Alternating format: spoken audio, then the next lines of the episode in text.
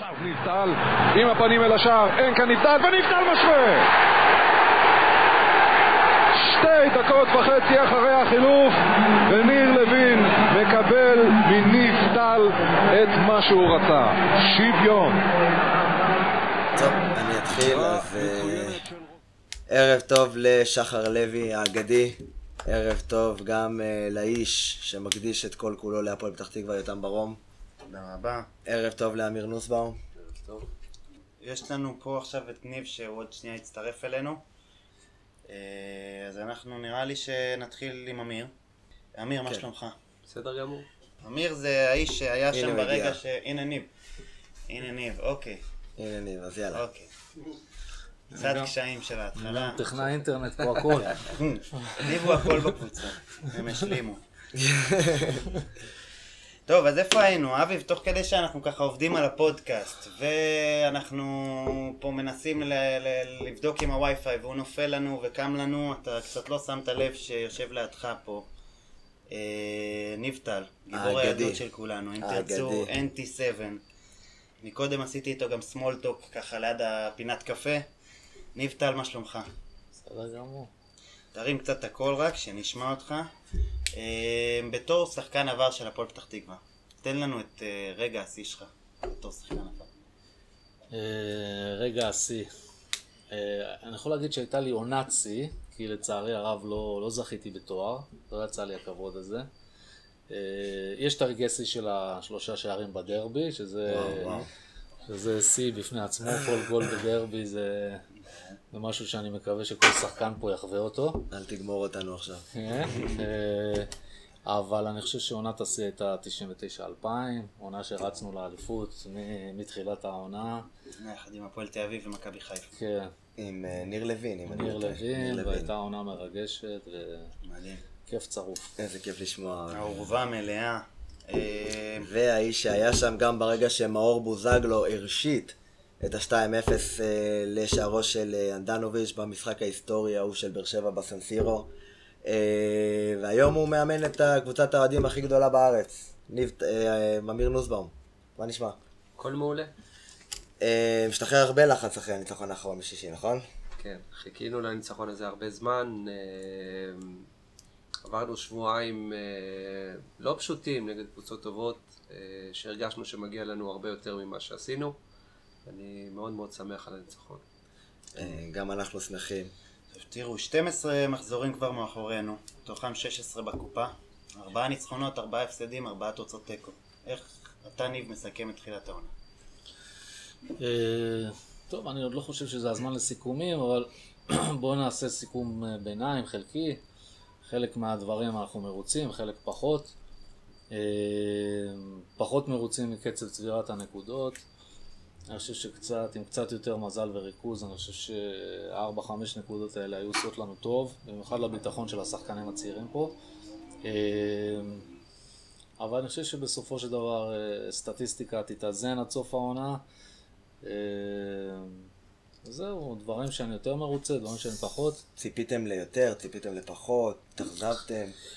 תראה, מעבר לצבירת הנקודות יש עוד אלמנטים שחשוב אה, לבחון אותם, ושיטות משחק, סגנון משחק, אה, השתלבות של שחקנים שנה ראשונה. הרבה שחקנים, אה, רוב, למעשה רוב הקבוצה משחקת ביחד שנה ראשונה. נכון. אה, קבוצה חדשה לגמרי, נכון? כן, אה, גם צעירה וגם חדשה. אז אה, יש דברים טובים, תשמע, אני, אני אשמח מאוד לראות יותר דקות של לחץ גבוה. כשאנחנו מצליחים לעשות את זה, אין, אין לקבוצות היריבות אה, תשובה לזה בליגה הלאומית. ואם נצליח לעשות את זה יותר דקות, אז, אה, אז אנחנו, אנחנו נראה את זה גם אה, בתוצאות על המגרש. אה, אני חושב שגם צריך לשפר כמה אלמנטים מנטליים בקבוצה. גם שמובילים 1-0 להמשיך ולנסות לתת את השתיים והשלוש, וזה משהו שקורה להרבה קבוצות, שבתת מודע הן הולכות קצת אחורה. נכון. זה משהו שצריך להתחיל מהבלמים דווקא, שהם צריכים להיות במודעות הכי גבוהה לעניין הזה ולדחוף את הקבוצה קדימה. בדיוק. אז אנחנו נגיע גם לעניינים האלה, לעניינים המנטליים.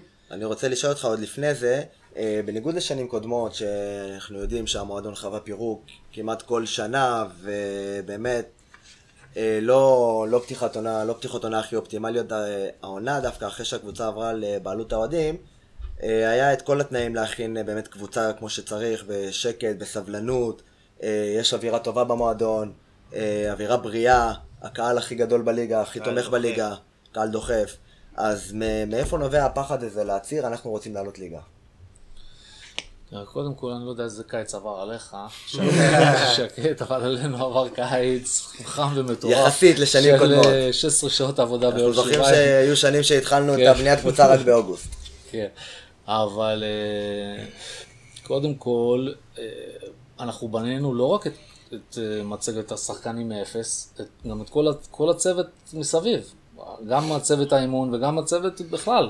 זאת אומרת, היה פה להקים מערך מחדש לגמרי. אה, מה זה מערך?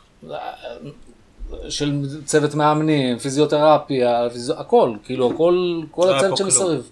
אה, לא שלא היה פה כלום, לא, רוב, רוב האנשים לא התאימו, אה, ו... וזהו, היינו צריכים לבנות הכל מחדש. אל תשכח שגם, זאת אומרת, התקציב היה פחות או יותר ידוע מראש. אנחנו, לא יודע אם אתם יודעים, אנחנו בערך, אנחנו מקום 13 בליגה, זאת אומרת, מבחינה מתחת- תקציבית, מבחינת תקציב תקציבית, שחקנים. תקציב שחקנים ומאמנים, מתחתנו אשקלון, ביתר תל אביב ועכו. אה, וחשבנו, תראה, לפני שמוניתי לתפקיד, אני חוזר קצת אחורה, הגדרנו שאנחנו רוצים לעלות ליגה תוך חמש שנים.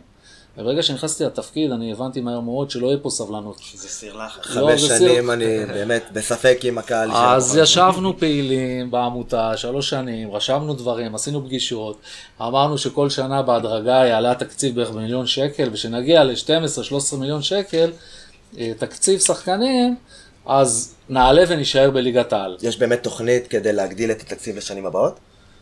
אז מ-? אני חושב שמטבע הדברים, שברגע שיהיו הצלחות גם ספורטיביות וגם ניהוליות, שלא יחזרו צ'קים ו- ו- וגם באמת יהיה, זה יבוא לידי ביטוי על המגרש, אז מטבע הדברים יותר ספונסרים יצטרפו. אה, אבל מהר מאוד כשנכנסתי לתפקיד הבנתי שצריך לעבור מתוכנית חמש שנתית לתוכנית דו-שנתית. והחלטנו לעשות, שנה להציב לעצמנו שאם אנחנו תקציב 13 בליגה, ושנה הבאה נהיה תקציב, לא יודע, 8, 7, 6, אז השנה נגדיר לעצמנו פלייאוף עליון, ושנה הבאה נגדיר עליית ליגה, אני חושב שזה מטרות יפות. ושוב, זה לא שגם גם להצהרות אין כל כך הרבה משמעות. מסכים בכדורגל. ההצהרות צריכות להיות על המגרש, הדיבורים האלה זה... נכון, אבל ברגע שאתה לא- לא, שזה לא מחלחל לשחקנים מלמעלה, שאתה רוצה לעלות ליגה, זה לא יקרה גם. אתה מבין? ברגע שהם, מבחינתם זה לא מחלחל מלמעלה, שהליגה הלאומית זה לא המקום הטבעי של הפועל פתח תקווה, אז ה mindset הוא להישאר בליגה הזאת, ולשחק ברמה של הליגה הזאת, ולמשוך זמן כמו שהליגה הזאת קורה המון, ואתה מבין? כאילו זה, זה mindset שונה, ורואים את זה על המגרש גם. כן ולא. אני אגיד לך למה, כי קודם כל לפעמים זה תלוי, בגלל שהקבוצה היא כל כך צעירה, לפעמים הצהרות מיותרות יכולות להלחיץ אותם, ולפעמים כשמשחקים כדורגל אה, חופשי בלי יותר מדי זלף, ואם פתאום נדבק במיוחד בסוף, שזו קבוצה צעירה. ואם כן, ואם נגיע לפוזיציה טובה במרץ או בזה, אף אחד לא יפחד ל- לעשות את כל, ה- את כל מה שצריך בשביל אה, זה, אבל אני חושב שהדיבורים פה, הם צריך לדבר על המגרש, פחות ההצהרות האלה כן, אתה, רלוונטיות. רוצה, מסכים. אתה אומר שאם אנחנו מוצאים את עצמנו במ, ב, ב, בינואר, במצב שאנחנו במקום 1 עד 3, 1 עד 4, סתם תיאורטית, אנחנו נעשה את החיזוקים, את האקסטרה חיזוקים כדי באמת לממש לתת את את זה, הפוש האחרון. או שנוריד רגל מהגז. תראה, תראה, יש פה כל מיני אלמנטים שצריך לקחת אותם בחשבון. אחד מהם הוא תקציבי, אלמנט תקציבי. אמ, אני חושב שקודם כל הקהל גם צריך להבין שהוא הבעלים. הוא, זאת אומרת, זאת אומרת, תעשו את המאמץ, הכוונה נעשה את המאמץ. ביחד. זאת אומרת, ביחד, שהקהל יצטרך אולי, יהיה לו חשק אולי לעשות גיוס נוסף, בשביל להביא את השחקני רכש שאנחנו אה, מדברים עליהם. אה, אבל כן, אף אחד לא, אף אחד לא ייבהל אם נהיה בסכנת עלייה, זה לא... אבל שוב, זה הכל, אתה יודע, צרות לחוד. בסופו של דבר, דינמי זה ה- ומשתנה. אנחנו יודעים כן. שהשאיפות של הפועל פתח תקווה זה תמיד תמיד תמיד תמיד להיות בליגה הראשונה, ובזה אין ספק. אמיר, אני בתור בן אדם שספג אירופה, נשם אוויר מהפסגות הכי גבוהות בכדורגל הישראלי, אימן תחת המאמן שלדעת רבים המאמן הכי טוב בארץ כיום. איזה מאמן התפתחת להיות? קודם כל אני בתחילת הדרך. אז אה, לגבי איזה מאמן התפתחתי להיות, אני, גם אני לומד תוך כדי תנועה הרבה על עצמי. מהי שיטת המשחק שלך? אני לא רוצה גם לקבע את עצמי כאיזשהו מאמן. אני מאמן, אה, אה, כמו שאמרתי בתחילת הדרך, אני גם לומד הרבה דברים על עצמי תוך כדי תנועה. אני חושב שהרבה תלוי גם בחומר השחקנים מבחינתי, ומה נכון לקבוצה, ולא מה לאו דווקא אני מאמין שלי. כן. כי המטרה שלי בסופו של דבר לעשות את אה, הפועל פתח תקווה יותר טובה, והמטרה שלי גם שהשחקנים פה ימצאו את הפוטנציאל שלהם. אה, וזה דרך אגב, גם אה, מזה נובע גם קצת השינוי סגנון, לפעמים אנחנו לוחצים גבוה, לפעמים אני חושב שצריך אה, לרדת טיפה נמוך, לפעמים אנחנו משחקים שלושה בלמים, לפעמים קו ארבע, אה, נכון. דברים משתנים, אני גם תוך כדי תנועה כמובן לומד את השחקנים, חווה את דעתי המקצועית עליהם, מה יעשה להם יותר טוב, מה יעשה להם פחות טוב. עוד פעם, אני לא האישו, האישו פה. בתור אתה כמה distance אתה לוקח מהשחקנים? כאילו יש... אני לא חושב שאני מסוג המאמנים שיש איזשהו distance אה, ביני לבינם. מערכת יחסים טובה מאוד בינינו, כמובן, יש אה, מכבדים, מעריכים, אסור כמובן, אה, יש איזה גבולות ברורים, אבל יחד עם זאת אני בטח ובטח לא הרס"ר משמעת של השחקנים. מה הדבר לדעתך הכי הכי חשוב שלקחת דווקא מברק בכר בכל השלוש שנים שעבדת איתו? שאתה לוקח אותו איתך עד היום. אה, עוד פעם, מברק באמת יש המון המון דברים לקחת, או... את השקט שלו לקחת. שקט שלו זה, כן. עוד פעם, זה תכונה מולדת של ברק. אני חושב כן. שגם לי יש איזשהו משהו מהתכונה הזאתי. אה, ברק הוא מאמן מאוד מאוד אמיץ, כמובן שאני ארצה אה, גם... מה זה אמיץ? אמיץ זה אחד שגם עושה את הדבר הנכון, גם אם זה לא מקובל. אה, אה, ניהול המשחק שלו הוא מאוד מאוד אמיץ, הוא תמיד רוצה לנצח. אה, תשכח שיש לו אולי את הקבוצה הכי טובה בארץ, עם תקציב כזה... הוא עדיין יש לו מתחרה, כן, מתחרה קשה מאוד בדמות מכבי תל אביב, ועכשיו מכבי חיפה גם נכנסה כן. למרוץ יפה. אז ככה, בכל זאת. אבל בסופו של דבר, מעבר לכל, ברק הוא בן אדם, שזה...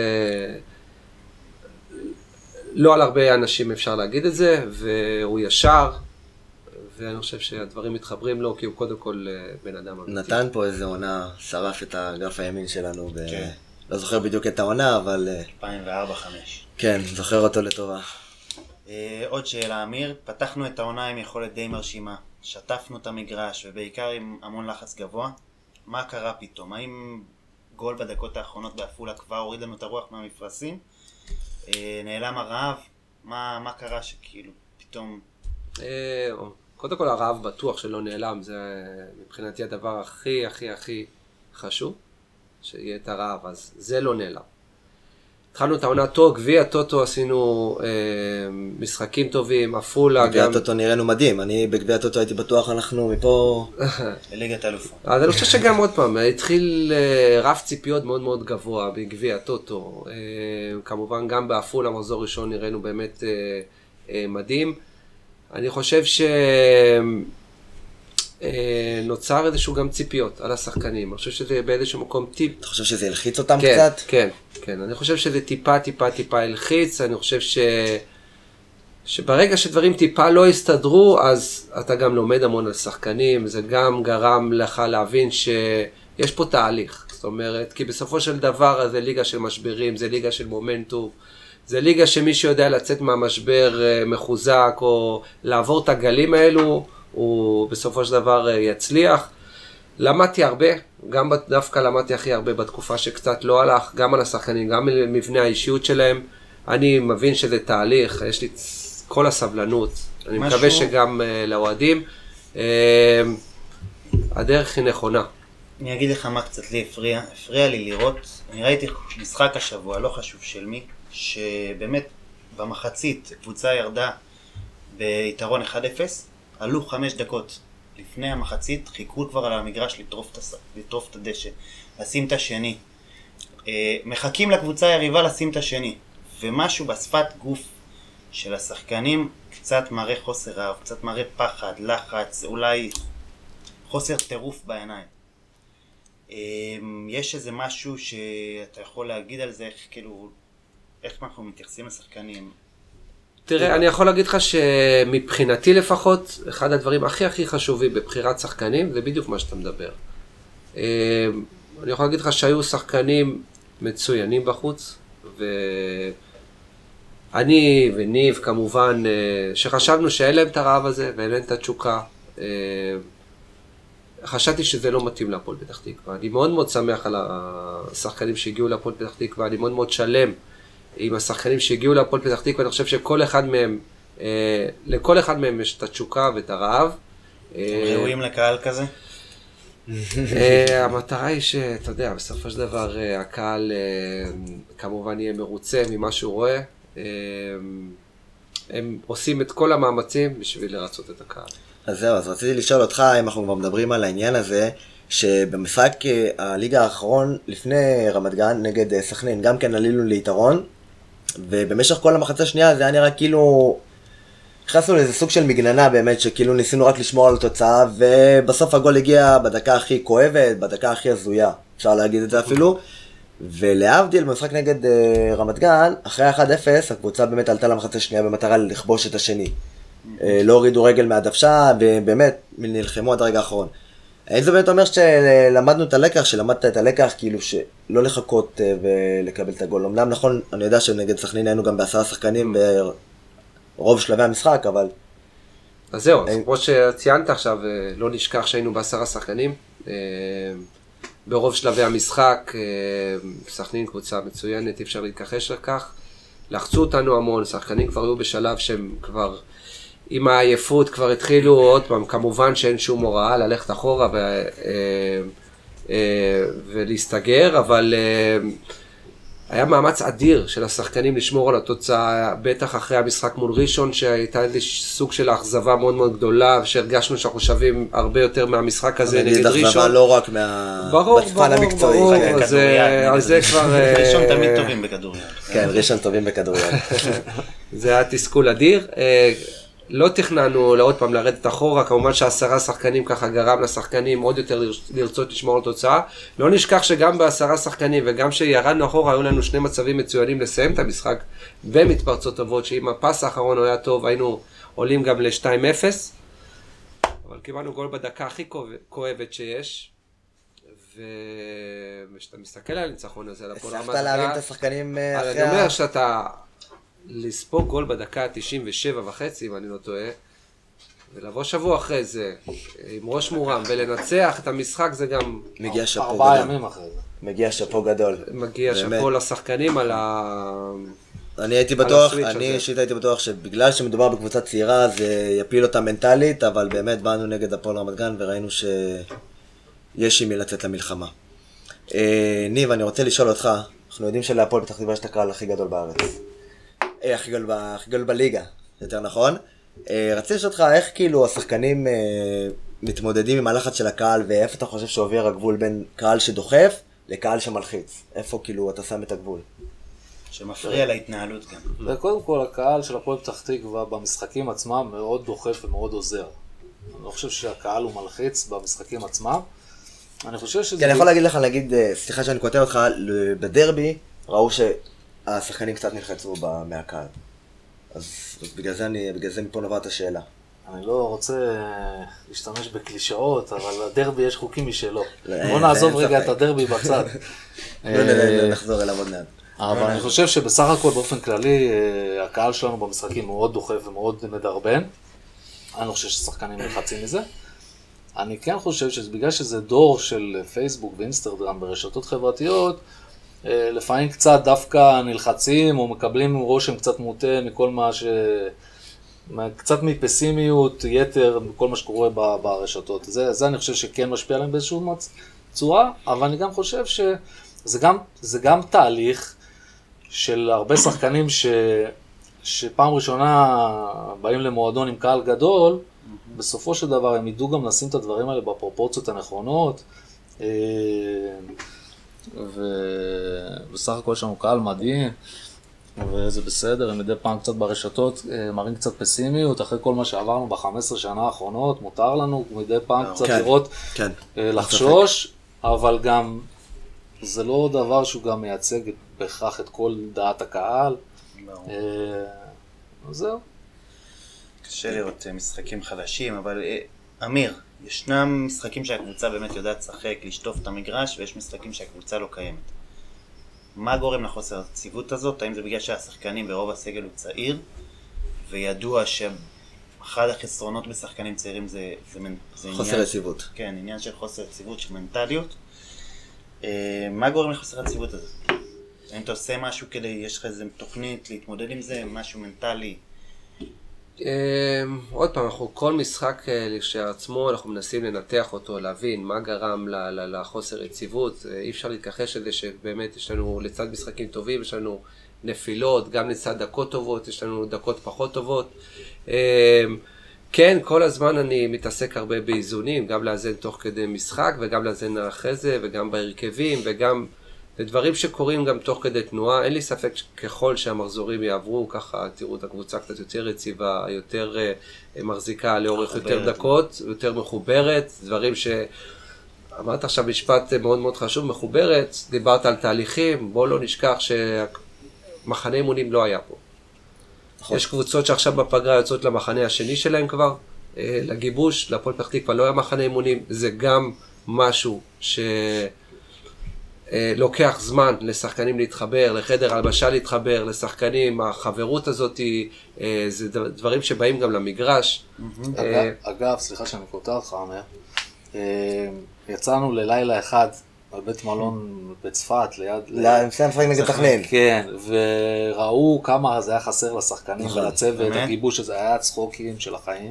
באמת, כאילו, היו חיבורים גם של מעניינים. אני, הגיבוש היחיד בחדרים. שראיתי זה סוקונה שם מתקרחן בקריוקי. היו, היו, היו חיבורים של מעניינים. גם בחדרים, וזה היה צחוקים, ובאמת, גם המדריך שם ב- בקברי צדיקים היה כוכב. וזה, זה, זה, איזה זה- כיף לשמוע. הרגשנו, הרגשנו בשבוע הזה ש- את האנרגיות.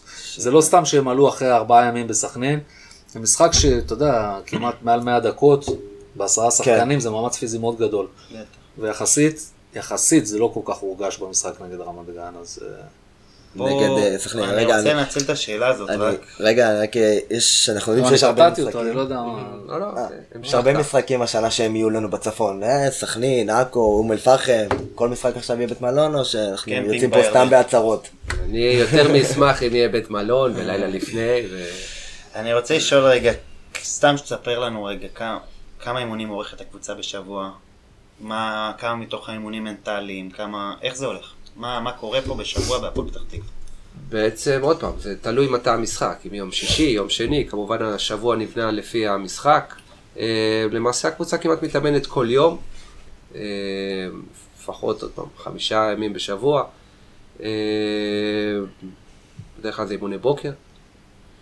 עובדים הרבה על מצבים נייחים באימונים? קרנות, תרגילים לא עוד פעם, כן, יש. דגש על מצבים נייחים, אני...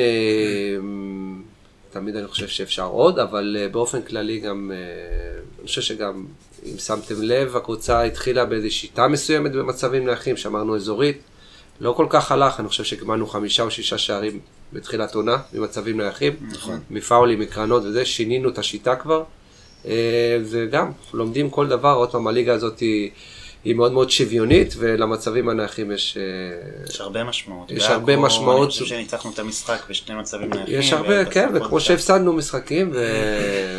גם הגול שספגנו שם, אגב, היה במצב נייח של... נכון. בעפולה קיבלת גול במצב נייח, גם בדרבי קיבלת בדרבי גול קיבלת במצב, נייח. ועוד פעם, זה מצבים נייחים בסוף אה, כן, זה חלק מהמשחק. לגמרי. אה, דיברנו מקודם על העניין של ההחמצות אה, במתפרצות, או... אז אנחנו רואים באמת בהרבה משחקים השנה שהקבוצה באמת מתקשה בניצול מצבים, בוא נקרא לזה, להרוג את המשחק, גם כשאנחנו מובילים 1-0. ובסופו של דבר ההחמצות האלה עולות לנו ביוקר, כי אנחנו סופגים בשערים בדקות אה, כואבות, אה, ראינו את זה מול עפולה, ראינו את זה מול סכנין. אה, המילים חוסר פרגון וחוסר ביטחון מול השאר חוזרות לא מעט ב- ביציאה. אה, מה אתה עושה כדי לשפר את המצב? לגמרי, עוד פעם, אם אנחנו מסתכלים על אה, יחס של השערים שאנחנו פלוס אחד ביחס שערים, אני חושב ש... קודם כל, עוד פעם, מבחינתי, אני חושב שאנחנו שווים הרבה יותר מבחינת כמות השערים, אבל גם הייתי מאוד מאוד רוצה שהיה לנו פחות שלושה ארבעה שערים, אני חושב שזה היה נותן לנו גם את הנקודות שכל כך חסרות לנו. אני לא רוצה להפריד בין התקפה להגנה, כי אני חושב שהיום בכדורגל כולם צריכים לעשות, להשתתף במשחק ההתקפה, כמו שכולם צריכים להשתתף במשחק ההגנה. אני לא יודע אם זה חוסר פרגון או משהו מודע, לפעמים יש עניין נכון שהפס האחרון הוא לא מספיק טוב. אני באמת זוכר גם נגד הפועל רמת גן, גם נגד עפולה, אה, גם נגד עכו, שהגענו להמון מצבים, ופשוט חזרנו עם דמעות הביתה. אה, הזאת. נכון, עפולה, עוד פעם, זה משחק שעד עכשיו אנחנו... לא נשכח אותו. נוף הגליל, אה, אני חושב שזה לא. פחות מעפולה, אם לא יותר, נכון. מבחינת כמות המצבים.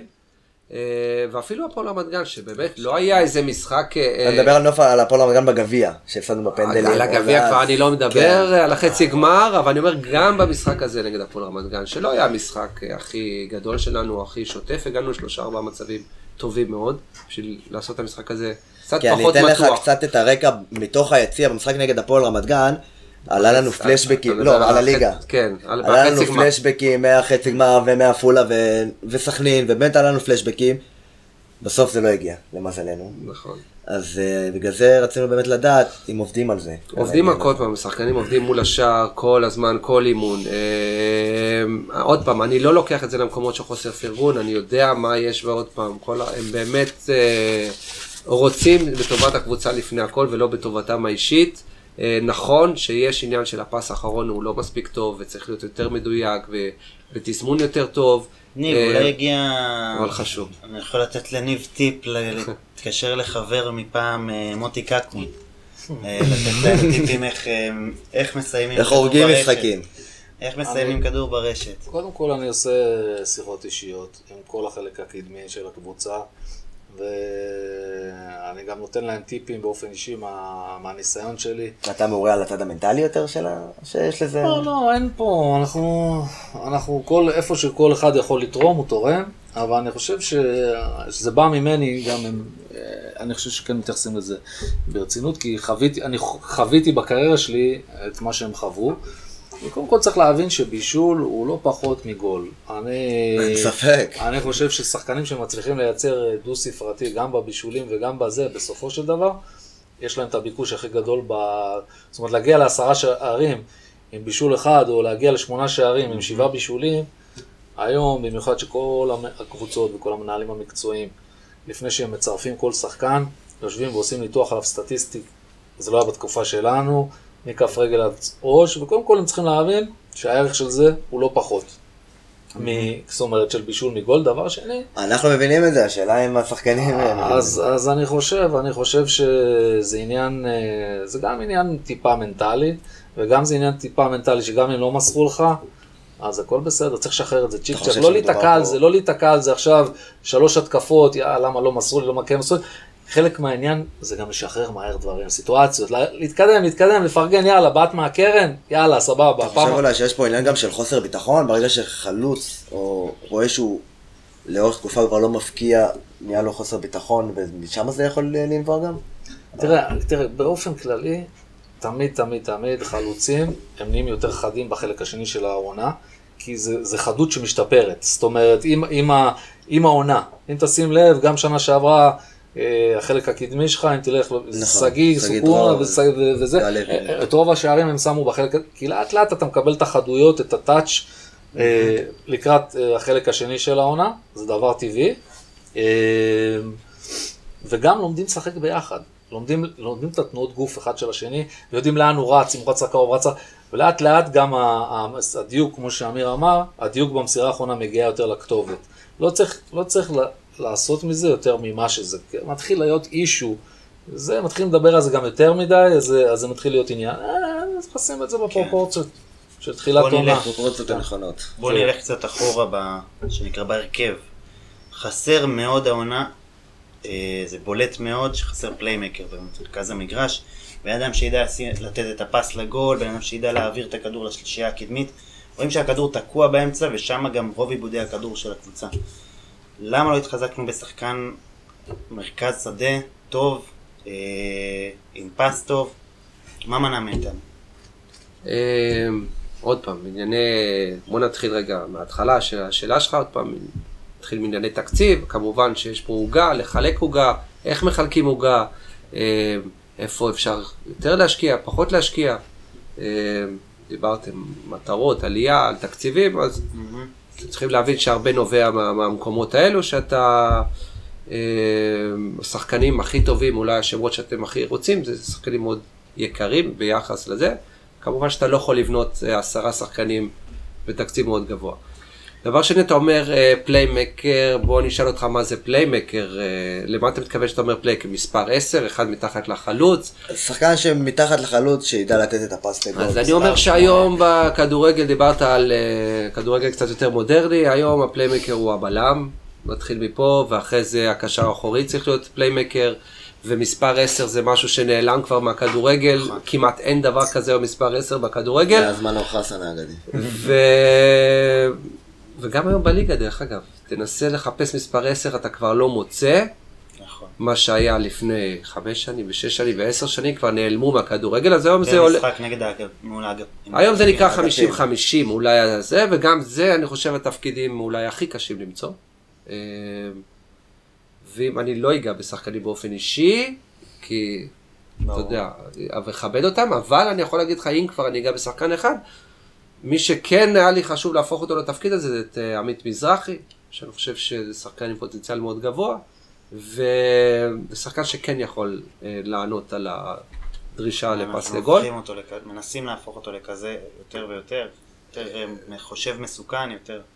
עוד פעם, בתפקיד הזה של ה-50-50, שזה תפקיד מצרך מאוד מאוד גדול בכדורגל היום, אני חושב שכל ליגת העל מחפשת את התפקיד הזה, את ה-50-50, מאוד קשה למצוא. אבל לגבי מה שאמרת, ה playmaker מספר 10 נעלם מהכדורגל, אני לא חושב שגם... בכל זאת אנחנו כן מחזיקים בכדור. זה עוד- סכנין, הכי בלט לעין שלא הצלחנו להחזיק את הכדור שנייה ברגל. אני חושב שנגעת בבעיה הכי מרכזית לדעתי של הפועל פתח תקווה, שזה משהו שאנחנו כן רוצים למצוא לזה פתרונות. אני חושב שזה מאוד מאוד משפיע על הקבוצה, עניין להחזקת כדור. אה, מנסים לשים לזה דגש, ננסה ככה לעשות את ההתאמות הנכונות, זה גם חלק מהשינויים שאנחנו עושים תוך כדי תנועה. אה, אני חושב שזה האלמנט המרכזי שאנחנו נצטרך להשתפר בו בהמשך העונה. רציתי לשאול אותך, אה, בהתאם לתקציב כמובן, אתה מרוצה מהסגל שנבנה פה השנה? אה, קודם כל מאוד, מאוד מאוד מאוד. אני חושב, גולת הכותרת, כמו שאמרת, בהתאם לתקציב. יש פה עניין של תקציב, שאולי אנשים קצת שכחו מזה, אבל יש לך איזשהו תקרה. ואני חושב שהבאנו שחקנים מצוינים, ויש פה בסיס מצוין להפועל פתח תקווה, לא להשנה, גם לשנה הבאה ו... ואילך. אה, ובאופן יחסי אני יכול להגיד לך ש, ש, שהבאנו שחקנים אה, מצוינים כמעט בכל תפקיד וגם לי וגם אני מאוד מאוד מרוצים ממה שנבנה. אם כבר אנחנו מדברים על שחקנים, אני לא... אמרנו שלא ניכנס באופן אישי, אבל אחת הנקודות אור חיוביות אצלנו זה הקפטן, אל קפיטנו. אל קפיטנו רם לוי. כמה הוא משפיע, כמה הוא חזק מנטלית עם השחקנים, כמה הערכה יש אליו, איך, איך הוא בא לידי ביטוי בסגל, בקבוצה. אה, רם כמובן עוד פעם מבחינתי הוא באמת היה אחד השחקנים שמאוד מאוד היה חשוב לי שיישאר אה, למרות שהבנתי שהיה בהתחלה קצת איתו ענייני משא ומתן אבל היה לי חשוב מאוד מאוד מאוד שהוא יישאר רם הוא אחד השחקנים הכי חזקים מנטלית, כמו ש, ש, כן. שציינת, ו, אה, ואתה רואה את זה במיוחד ברגעים שלא הולך, ואני חושב ששחקנים טובים באמת נמדדים ברגעים שלא הולך, ולא ברגעים שהולך, אה, ושם זה היה מבחינתי ככה... קפטן, אמיתי. הח- החוזק המנטלי שלו להסתכל עליו, ובאמת, עוד פעם, שחקן, אה, למדוד אותו באמת דווקא ברגעים הפחות טובים. אה, יפה. באמת, זכינו. זכינו זכינו בקפטן אה, במנהיג, אני חושב. כן. גיל מאוד צעיר גם. בגיל מאוד צעיר. ניב, אני רוצה לשאול אותך, אתה יכול לספר לנו קצת על החשיבה מאחורי בניית הסגל? אני קצת אכוון אותך, מה, מה הקווים המנחים ש- כשבניתם את הסגל? אפשר על רגע? להקדים שנייה, בש... תן לנו גם מענה קצר על מה ההבדל בדיוק ביניכם בתפקיד. מתי זה אמיר, מתי זה ניב. מתי זה בכל התפקיד שלך? הנוגע לבניית סגל. בכל העניין המקצועי. בכל הנושא המקצועי, איפה ניב נכנס, איפה אמיר נכנס לתמונה. אה, טוב, אני אתחיל, אתחיל עם השאלה שלך. קודם כל, אה, כבר במרץ, אפריל, אה, בעונה הקודמת, כבר פחות או יותר ידענו את התקציב שהולך להיות לנו לעונה הבאה. כבר היה ברור לי שבין אה, 10 ל-12 שחקנים יצטרכו להרוויח אה, שחקני חייל עד אה, מקסימום אה, משכורת מינימום. של 5,300 במשק, זה פחות או יותר היעד של, שזה יותר מחצי סגל. שחקני נוער אבל בעיקר. אה, ובאמת השחקנים הראשונים שהחתמנו, עוד לפני שאמיר אה, הוחתם, היו חמישה שחקני נוער שעלו. אה, השלב הבא היה באמת אה, לממש את האופציות על המעט שחקנים שהיה לנו אופציות, שזה היה סוכונה ובן לוי. אה, ובהמשך הדרך, תוך כדי שחיפשנו אה, אה, פיזיותרפיסט, אפסנאי, מנהל קבוצה, אה, את כל התפקידים פה, צוות. אימון, צוות אימון, אז גם אה, התחלנו במשא ומתן עם השחקנים שרצינו להשאיר מהסגל הקיים, את חלקם הצלחנו להשאיר, מי אלו השחקנים? עמית מזרחי, עמית אה, מזרחי, סגונה, מזרח, אה, ברם גל לוי, אסולין, רם לוי, נכון. איתי לוי, גל אסולין, היו פה. שחקנים, היו פה שחקנים שהצלחנו להשאיר מהסגל הקודם, חלק לא הצלחנו להשאיר, למרות בכל שרצינו. זאת ליגת העל, זה לא כן. לא תלוי בנו. אה, וחלק המשא ומתן היה איתם תקוע, באיזשהו שלב אה, אמיר הצטרף, ומהרגע שהוא הצטרף, אה, קיבלנו החלטה, ואני מאוד מאוד מאוד שמח על ההחלטה הזאת, שאנחנו נביא שחקנים לסגל ששנינו שלמים איתם. וכמובן ב... ב בצוותא עם, ה- עם שני האנליסטים שלנו ועוזר זאת מאמן. אומרת שאם יש שחקן שאתה רוצה ואמיר פחות, הוא לא יהיה פה. לא, ולהפך. המחשבה מאחורי זה היא שאנחנו צריכים להיות ביחד כל העונה. כי ברגע שהצוות, הצוות ויש אווירה טובה, הוא עובר משברים. ברגע שמתחילים להגיד, אה, למה הבאת את זה, זו הייתה בחירה שלך, ולמה הבאת לי את השחקן הזה ואת השחקן הזה לא רציתי, אז באיזשהו מקום, גם אם אתה לא מודע לזה, או כן מודע לזה, בסוף זה יכול לייצר כל מיני... אה, יכול לייצר אווירה לא טובה בזה, ו- ובאמת אני חושב שזאת הייתה אחת ההחלטות וה- הכי חשובה. אה, למרות שלא היה, לא היו לא מעט שחקנים שאני רציתי והוא לא רצה והפוך, אבל בסופו של דבר אני מאוד שלם עם זה שכל מי שנחת פה, אה, היה קונסנזוס. בל, כן, בלב שלם, ובאמת אה, היינו ביחד בכל התקופה הזאת שהיינו בארבעה משחקים, ל- ל- זה היה פה סיר לחץ לא קטן, והיה לחץ מהאוהדים, והייתה פה אווירה שלילית, אבל במתחם של סירקין זה לא הורגש. הייתה פה אווירה ממש טובה, כן. והיה פה אוויר, גם השחקנים, כאילו, היה, המשיכו הצחוק, המשיכו הכיף, המשיכו, הם לא, זה לא, זה לא חלחל. להם, לא חלחל למטה, וזהו, אני שמח על זה. אז אם אנחנו כבר מדברים על זה, אז אני רציתי לשאול את אמיר, אה, השחקנים, מבחינת כמה החיבור שלהם למועדון, הם לוקחים את ההפסדים ללב, הם ממש, אה, כמה הם מחויבים לקבוצה, לקהל. לא, לגמרי, לגמרי, לגמרי. תראה, אתה, אתה, אני אגיד לך מה זה מחוברים, אני רוצה רגע לגעת בעניין של שחקני בית, ויש איזשהו, יש איזושהי הנחה ששחקן בית אה, לוקח הפסד יותר קשה משחקן, קוראים לו שכיר חרב או משהו כזה, ואני, עוד פעם, מבחינתי זה, אין לזה מציאות, זאת אומרת, אין לזה שום אה, שורשים להנחה הזאתי, אני...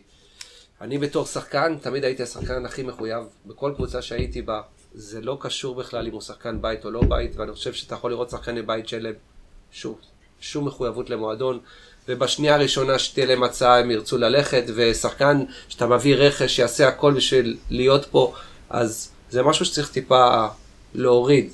להוריד מסדר היום, השחקן מחויב ושחקן עם אישיות טובה, הוא יהיה מחובר למועדון, גם אם הוא לא גדל מגיל אה, 12 במועדון, וגם אם הוא לא נשק את הסמל אחרי הגול, זה לא אומר שהוא לא מחויב למועדון, ולא מחויב לאוהדים, ולא מחויב להנהלה, ולא מחויב לכולם. אז צריך טיפה אה, להוריד את זה מסדר היום. כל מי שפה בהפועל פתח תקווה, אני אומר לך את זה, לא מהפה החוצה ולא מאיזשהו אה, אה, התחנפנות או משהו, כל מי שפה כואב, כל הפסד, כאילו זה היה עכשיו אה, ההפסד אבל אני כן, אני. כן רוצה לגעת בנקודה של שחקני בית ברשותכם.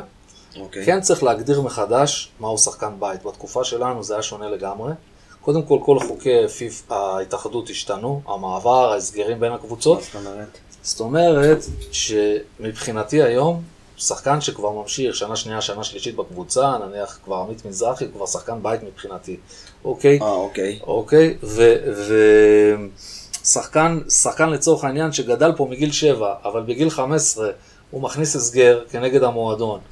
והמועדון בלית ברירה, אה, לא יודע, נותן לו 50% מהכרטיס, ואם הוא לא משתלב ככה וככה, הוא משתחרר בחינם, ואם ככה, והוא מגיע למצב שהוא, זה, אני לא רואה את הנאמנות שלו לעומת שחקנים, הרבה פעמים שחקנים שהגיעו פה מבחוץ, והראו במשא ומתן נאמנות מדהימה, והתמידו במועדון, והסכימו לחתום על חוזה, חוזים ארוכי טווח. אוקיי, סתם לצורך העניין, חמד הגיע באמצע העונה של הנוער שנה שעברה. אוקיי? מוחמד אגבאריה. כן, מוחמד אגבאריה. אה, הוא עלה, הוא עלה מהנוער לבוגרים, מבחינתי הוא שחקן בית לכל דבר. הוא חתם פה ל... ל אחלה גבר. כן. דיברנו איתו פה ב... אז אני אומר, כאילו, מבחינת המשא ומתן, איך הוא התנהל במשא ומתן, על, על החוזה שהוא חתם, מבחינתי זה שחקן בית לכל דבר. אז קצת צריך לנסות, לא, לא להגיד שאין דבר כזה שחקן בית, אבל אני כן חושב שצריך לעשות חושבים מחדש ולהגדיר מה זה שחקן בית, ופר הנאמנות שלו באמת למועדון וההתנהגות שלו. אם אתה... אה, אם אתה נותן לי איזה שחקן שתיים, כמו שניב אמר, אני יכול להגיד לך פה את אייל שן, אייל אייל שן, אייל או טוב. פרננדס, שרואים שהוא מחוברים. למועדון. אה, בהקשר לזה רציתי לשאול אותך, אה, האם אתם מתכוונים להאריך חוזים לשחקנים בולטים השנה, או לחכות לסוף העונה? או שכבר יש חשיבה על זה עוד בזמן השנה? שהוא- תראה, מקובל, ויש היגיון מאחורי זה, מקובל לעשות את זה לקראת סוף העונה. אה, קודם כל יש לך יותר זמן לבחון את השחקן, יותר... אה, אבל שחקן שלא חתום על חוזה לשנה נוספת, יכול לברוח לך. אנחנו השנה, בניגוד לשנים קודמות, אה, כל השחקנים, כמעט כולם, 99% מהשחקנים יש להם פה אופציות לשנה, לשנה הבאה, ולכן זה, זה חלק מה, מהמהפכה שעשינו מבחינה חוזית, משפטית שעשינו פה, שזה היה אחד הדברים הכי חשובים שהם צריכים לעשות פה. ראינו בשנים האחרונות ששחקנים כמו אסף צור השוער ו... פז בן ארי. ופז בן ארי אה, נתנו עונה, לקחו גביע המדינה עם הנוער ושנה אחרי זה כבר אה, ישבו על הספסל בליגת העל. אה, איך אנחנו מונעים את זה כאילו מבחינת, אה, יש איזה משהו מנטלי שגורם לנו למנוע את זה? כי אני אגיד לך שאם נגיד, סתם דוגמה, רם לוי, שנה הבאה עוזב את הקבוצה, יהיה מאוד קשה לקהל לקבל את זה. לא מדבר עכשיו על מכבי תל אביב ו- וכאלה, מדבר על קבוצות תחתית אפילו מליגת העל. איך אנחנו מונעים את זה? יש לנו אפשרות בכלל למנוע את זה? תראה, קודם כל, אה, שוב פעם, אני מעדיף, מעדיף לא להיכנס ספציפית לכל שחקן, אבל, אבל אה, אה, כי, כי יש פה עניין בכל זאת של, אה, של לכבד כל אחד את, ה, את החוזה שהוא עשה, אבל רם חתום פה לשנתיים עם אופציה של המועדון לעוד שנתיים. אה, בתחילת השנה היה לו, בגלל שלא היה לו חוזה, אה, זאת אומרת, בגלל זה חלק מהמאמצים היו לזה, אבל יש גם סעיף, זאת אומרת, אתה לא תוכל למנוע, אם הוא ירצה ממש לעזוב, וזו קבוצה גדולה כמו מכבי תל אביב, תציע איזה סכום, אתה, אתה תעשה את כל המאמצים לשכנע אותו להישאר, אבל בסופו של דבר, אם השחקן יראה רצון לעזוב, אה, אתה לא... לא, אתה לא באמת תוכל אה, אה, להשאיר אותו, אבל כל, אנחנו כל, לא המת-. כל המטרה היא, כל המטרה היא באמת אה, שהמועדון הזה יהיה כל הזמן במגמת שיפור, שהשחקנים לא יראו פה את, את המועדון הזה כקרש קפיצה, אלא באמת שיש סיבה טובה להשאיר אותם פה. אה, אבל לפחות, אם וכאשר הם הלכו, לפחות יהיה איזשהו פיצוי כספי הולם למועדון, שנוכל ללכת ו- ובאמת, אה, ובאמת שלא יהיה מצבים ששחקנים הלכו פה והמועדון אה, לא ראה מזה, לא, לא, לא, לא שחקן בית פירות. ולא כן, כסף. אז- קיבל אני אגיד. לכם, אמא של רם הגיבה שהוא לא עוזב. כל הכבוד למירי. ניב, אני רוצה להחזיר אותך רגע בזמן לשנת 99-2000, דיברנו עליה מזה מקומי. זה נכון, דרבי חוץ באהובה, אה, לקראת המחזורים האחרונים, אנחנו שם מתמודדים אפילו על האליפות. במחצית מכבי מובילים 1-0, ניר לוין מחזיר, מכניס אותך במחצית, ותוך 6 דקות אתה מביא לו צמד. הופך את התוצאה, צמרמורת. אני יושב עם אבא שלי בשער 2 אז, ומתחבקים, וטירוף. אה, איך הרגשת באותו רגע? וואלה, מהון להון החזרת אותי 20 שנה אחורה, כן. אתה יודע, כאילו... חבל שאנחנו צריכים לחזור כל כך הרבה שנים אחורה כדי להיזכר בכל מיני רגעים אבל אלה כאלה. דברים שלא שוכחים. מה? לא, לא לא שוכחים, שוכחים. זה הייתה- זה היה באמת משחק אה, יוצא דופן. אה, כן, שמע, זה היה... בסוף ניצחנו 4-2, כאילו. כן, נכון. ניצחנו 4-2. אה, מוטי קקון שם את הגול המאה שלו. נכון, נכון, מוטי וגם קקון. היה איזה כזה הקפצה יפה מעל השוער. מעל השוער, כן. כן.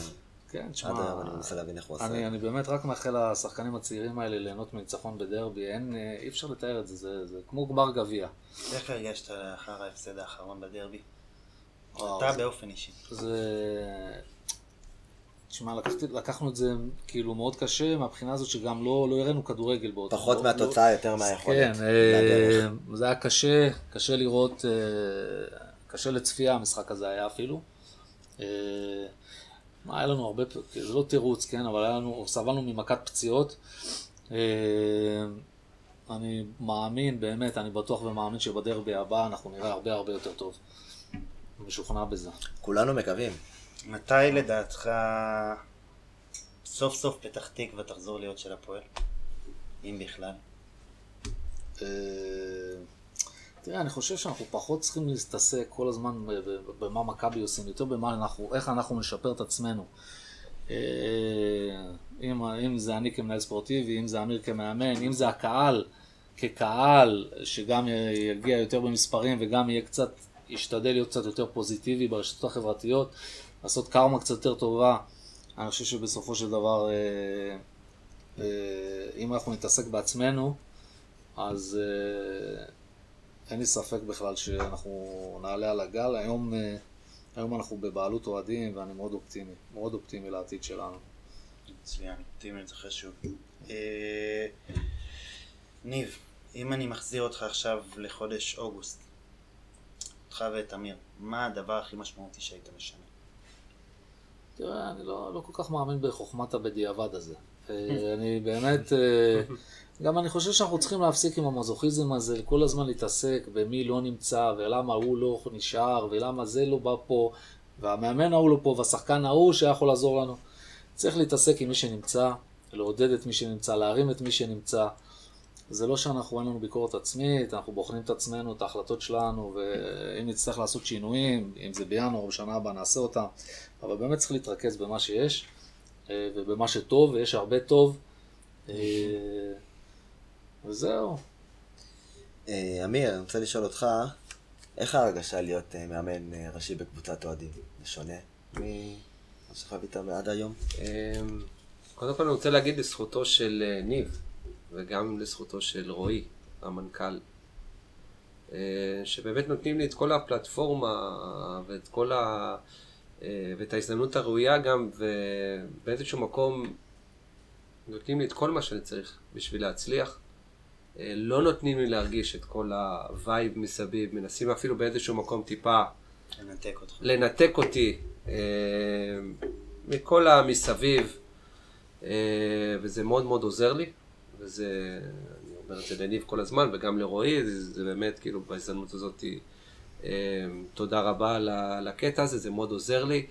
הפועל פתח תקווה זה מועדון ענק, ואני מאוד מאוד מעריך ו- ומוקיר תודה אה, על הזכות שיש לי לאמן מועדון כמו הפועל פתח תקווה, זה מועדון שאני יותר מאשמח אה, להיות פה יותר משנה אחת. לטווח ארוך. אה, דיברתי על התהליך של המועדון עובר הזה ועל הקבוצה שהיא עוברת תהליך, גם אני עובר תהליך באופן אישי. מאוד הייתי רוצה לצמוח עם המועדון הזה אה, לאורך זמן ולהישאר פה. אתה חושב שיש לך את היכולת להעלות אותנו ליגה? לא השנה, שנה הבאה לדוגמה. כן. כיף צריך לשמוע. להרחיב. כיף לשמוע, זה מה שרציתי לשמוע, לא... ניב, אה, לי אישית בעיקר מפריע זה לא איפה השחקן הזה ומה ולמה לא לוחצים. מה שמפריע לי זה שהפועל פתח תקווה איבדה לגמרי את כוח ההרתעה שלה בספורט הישראלי. אני יושב בשישי ורואה ערוץ הקיבוץ, כבר לא מתייחסים להפועל פתח תקווה כמו שמתייחסים להפועל פתח תקווה. לא, היא לא בקדמת הכדורגל הישראלי, אין לה את הכבוד שלה כאחת הקבוצות החזקות בליגה, בליגה הלאומית. לי זה מאוד קשה, בתור שחקן עבר שיודע איך הפועל פתח תקווה, איפה היא הייתה. ומה הקהל מרגיש, ואיפה זה צריך להיות. איך אנחנו מתכוונים להחזיר את כוח ההרתעה, בעיקר במושבה, שקבוצות באות ובלי פחד תוקפות ולחץ גבוה, כאילו... איפה, איפה אנחנו מחזירים את אה, כוח ההרתעה? זה הכי חשוב לי לדעת. שוב פעם, אה, אני אחזיר אותך לשאלה של ההצהרות. זאת אומרת, אה, בסופו של דבר, כוח ההרתעה נובע מרצף של ניצחונות, מרצף של עונות טובות. בעיקר עונות. לשם אנחנו צריכים לכוון. ברגע שאנחנו נעשה את זה, אז תחזור ההרתעה. אה, אבל פשוט ברגע. שנגיד, אתה, דיברתי איתו על המשחק עם, מול ראשון עם אביב לפני כמה זמן, הוא אמר לי, תשמע, אבל יש להם, את, הם קבוצה טובה, יש להם את אה, פרננדז, ויש להם את ההוא, ויש להם... אתה מדבר בשחקנים גדולים ועם שמות. לנו אין את היכולת להביא את השחקנים האלה, ואנחנו עם הרבה שחקני בית צעירים, שתכלס זה לא מרתיע קבוצות. אתה מבין? אין להם את החשש הזה, לא, יש להם שחקני בית. אנחנו אולי עם איזה פחד, אתה מבין? אנחנו כן צריכים, אה, לדעתי, משהו מנטלי בחשיבה. תראה, אני חושב ש... אני חושב שקודם כל, אה, נגד ראשון אני לא חושב ששחקנו ברגשי נחיתות מולם. אה, אני חושב שברוב דקות המשחק אפילו היינו יותר טובים מהם. אה, שוב, ברגע ש... זה ליגה של מומנטום. גם אום אל-פחם פתאום עשו ש... שש ניצחונות רצופים ויצרו איזשהו, איזושהי הרתעה. ברגע שאנחנו נעשה את הרצף ניצחונות שלנו, ואנחנו נעשה אותו, אז באופן טבעי אנחנו נייצר איזושהי הרתעה. יבואו אלינו קצת יותר מסוגרים, אולי יתחילו לעלות מולנו מול שלושה בלמים, אולי פחות לחץ גבוה. אז אני חושב שזה עניין של, במיוחד בליגה הזאת, לייצר רצף של ניצחונות. אה, שוב פעם, זה הכל דברים שצריך לדבר עליהם רק במגרש. וכל הדיבורים זה... אני רוצה לשאול אותך באמת אה, שאלה אה, אחרונה. אני לא אוהב לסגור את הליגה כבר במחזור העשירי או ה-11, אבל בהנחה ולא נעלה השנה. שנה הבאה מצעירים, אנחנו הולכים לעלות ליגה? קודם כל, קודם. כל, אני אמרתי לך גם בתחילת השעה, זה, אה, שאלת אותי את זה, אמרנו שעשינו תוכנית דו-שנתית. קיצרנו את התוכנית שלנו, שישבנו ודיברנו עליה בעמותה, מתוכנית חמש-שנתית לדו-שנתית, של פלייאוף עליון ועליית ליגה, כי הבנו שהמערכת פה. היא לא בנויה, היא לא מספיק סבלנית לתהליך הזה. אה, עד שהשמן ירזה, הרזה ימות.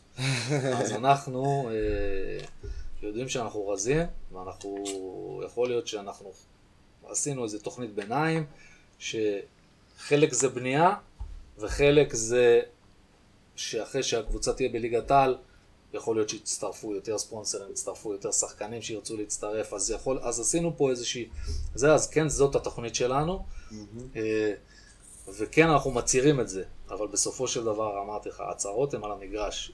כאילו, אני פחות מייחס לחש... לחשיבות למה שאני אומר. אוקיי, ניב יכול להגיד, אבל בסופו של דבר, זה מה שאנחנו נעשה על המגרש, זה מה, ש... נכון. זה מה שיצהיר. מי הסיפור שלך, איפה צריך- צריכה או תסיים את העונה? רגע, לפני שאני רוצה לרשום, כדי שאני אבוא אליו בסוף העונה. אמיר, אני? נשאלת. את אמיר. אני חושב שהמטרה הראשונה שלנו זה קודם כל להיכנס לפלייאוף.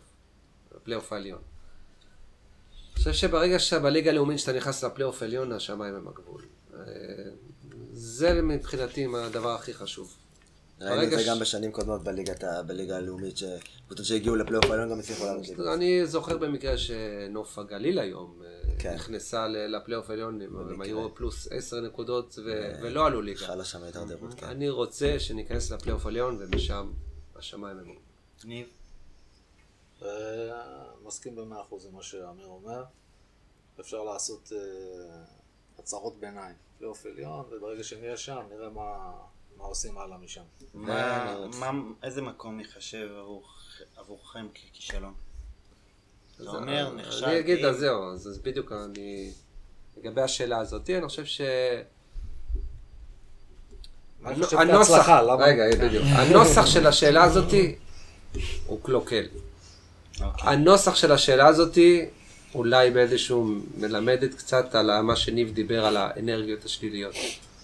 אתם כמובילי דעת קהל צריכים קצת להפוך את העניין מה ייחשב להצלחה, גם לדבר במושגים של חיוביים יותר, ולא כל הזמן לחפש את השלילי, כי יש פה הרבה דברים טובים בקבוצה, קורים הרבה דברים טובים, אני חושב שצריך לדבר יותר על התהליכים הטובים, שקרו בקבוצה בארבעה חודשים האחרונים, ולא להתעסק בשלילי כל הזמן, מה לא טוב, ולמה זה לא טוב, ולמה הוא לא טוב, ולמה... אז תשאל את השאלה ההפוכה, מה ייחשב הצלחה? כי למה לחפש כל הזמן את הכישלון?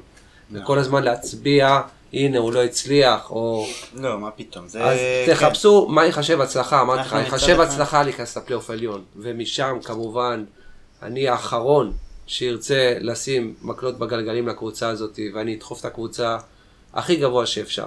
בסדר? אז אני גם, עוד פעם, אם יש משהו אחד, קטן, שאני יכול לבקש מכם, רק אחד. מקבלים. לא, אנחנו גם יותר רוצים... תהיו, אה, תנסו לדבר בלשון קצת יותר חיובית. לא כלפיי, כי אני לא האישו פה. אני... כלפי הדרך. כלפי הקבוצה, אני לא האישו פה בקבוצה, ואני יכול להכיל הרבה דברים, אבל כלפי הקבוצה וכלפי השחקנים. המטרה שלנו היא באמת, קודם כל גם לתת לכם את הבמה לאוהדים, ולאוהדים יש המון שאלות. חלק מהשאלות האלה באמת לקחנו מתוך, מתוך האוהדים, אם לא את כולן. אה, אז גם לפעמים זה נשמע קצת אה, שלילי, אבל אין מה לעשות, אוהדי כדורגל יש להם שתי, אה, יש להם קוטביות. באמת, רוב האוהדים כן מאמינים, יש הרבה אוהדים שכן נשבר להם, אבל זה בסדר, זאת קבוצה כדורגל. מעטים. יותר אוהדים שכן אופטימיים כן. ומאמינים. מסר אחרון שאתם רוצים לתת לאוהדים שלנו? ניב, תתחיל. כן, קודם כל, אני חושב שהמסר הכי חשוב לאוהדים זה שהם צריכים להפנים שהם הבעלים של הקבוצה. אני חושב שמלעשות טרנספורמציה, מלבקר, גם מחמאות אגב, לתת מחמאות או, או להגיע למשחק, לא בזה נגמר תפקידם. היום כל אחד מהאוהדים צריך לבוא ולהיכנס למועדון כפעיל. אה, זה חלק מהתוכנית העסקית שלנו, זה חלק מההתפתחות שלנו. אנחנו לא נהיה עתירי כסף, לא בשנה הבאה וכנראה לא בשנים הקרובות, וההון האנושי שלנו זה הקלף המנצח שלנו. אני רוצה לראות יותר פעילים בעמותה. אני מרגיש את זה לא רע בכלל בקטע של ה scouting והאנליזה, יש לי לידי ארבעה חבר'ה פנטסטיים, שבאמת אה, משנים הלכה למעשה מציאות. הביאו כבר מספר שחקנים למחלקות הנוער, ילדים, נערים, והם הם משנים מציאות יום-יום שמגיעים למועדון בהתנדבות, אה, ו, ו, וזה, וזה צריך להיות ה, ה, זה. גם פוסט הכי חיובי שיכול להיות בפ- בפורום, אין לו כל כך הרבה משמעות. חושבים, כאילו, הרבה פעמים אנשים אומרים, אני, אני נותן את הקונטרה לפסימים, אבל עוד פוסט, פחות פוסט, בסופו של דבר העשייה היומיומית, להגיע ולקחת נישה שאתה טוב בו, אה, ולקחת את זה על הגב שלך, ולראות תוצאות אחרי שנה, שנתיים, שלוש, כי התהליכים הם איטיים, זה לפי דעתי החוכמה, וזה זה מה שאני מצפה מהקהל. אז אני באמת רוצה להגיד מפה שרוב הקהל הגדול של אה, הפועל פתח תקווה הוא מאוד תומך, מאוד מעודד, אה, מאוד סבלני גם. אה, יש תמיד, בכל, כמו בכל קבוצה, יש את הקומץ הזה שהוא טיפה פחות, אבל רוב הקהל השפוי איתכם. אה, דרך אגב, דרך אני- אגב, גם, הפסימים הם שפויים. אני לא מאשים אותם, אחרי 15 שנה של, שמה שהם חוו, אתה לא יכול לצפות שהם לא יהיו פסימים ולא יחשבו ישר נכון, אבל... שמה, שמשהו לא טוב הולך לקרות. אבל אתה בעצמך. אמרת שכבר היית ברמת גן את הגול בדקה 90 ו- זה ומשהו. בגלל המשחקים בתחילת העונה. אז, אז אתה יודע, זה, זה, זה דברים שלוקח זמן לשנות אותם, זה לא זה תהליך. אמיר, אתה רוצה גם לתת מסר לאוהדים? על הבמה הזאת, אני יכול להגיד. שהעתיד אה, ורוד להפועל פתח תקווה בדרך הזאת. כן, מרגישים את זה במועדון? אני מרגיש שזה מבפנים, אני עברתי המון, אומנם אומנם לא בתחום האימון, אבל בתור קריירה של 20 שנה אני יכול להגיד שהמועדון הזה הולך לכיוונים מאוד מאוד גדולים. יפה, אז אנחנו רוצים להגיד אה, תודה רבה לאמיר נוסבאום ולניב טל, שהסכימו אה, באמת לבוא ולתת לכם את התשובות לשאלות שלכם, בסופו של דבר, ואנחנו רוצים גם להגיד אה, תודה לכם, לצופים. אה, כיף לקבל את כל התגובות והאהבה שלכם, ואנחנו באמת רוצים להגיד מכאן מסר לאוהדים היקרים שלנו. תעזרו בסבלנות, ובעיקר, בעיקר, אל תוותרו על האהבה שלכם. תגיעו כל משחק, לעודד. תביאו אוהדים. תביאו את מי שאנחנו... בכחול. זה הדבר שאנחנו הכי טובים בו, לעודד ובאמת אה, לתת את הכוח שלנו בתור הקהל הכי גדול של הליגה. תקשיבו לגל פה, הנה הוא, גל רזינסקי, שהוא צועק עליכם. אה, אנחנו אוהבים אתכם ושיהיה לילה טוב. יאללה, הפועל.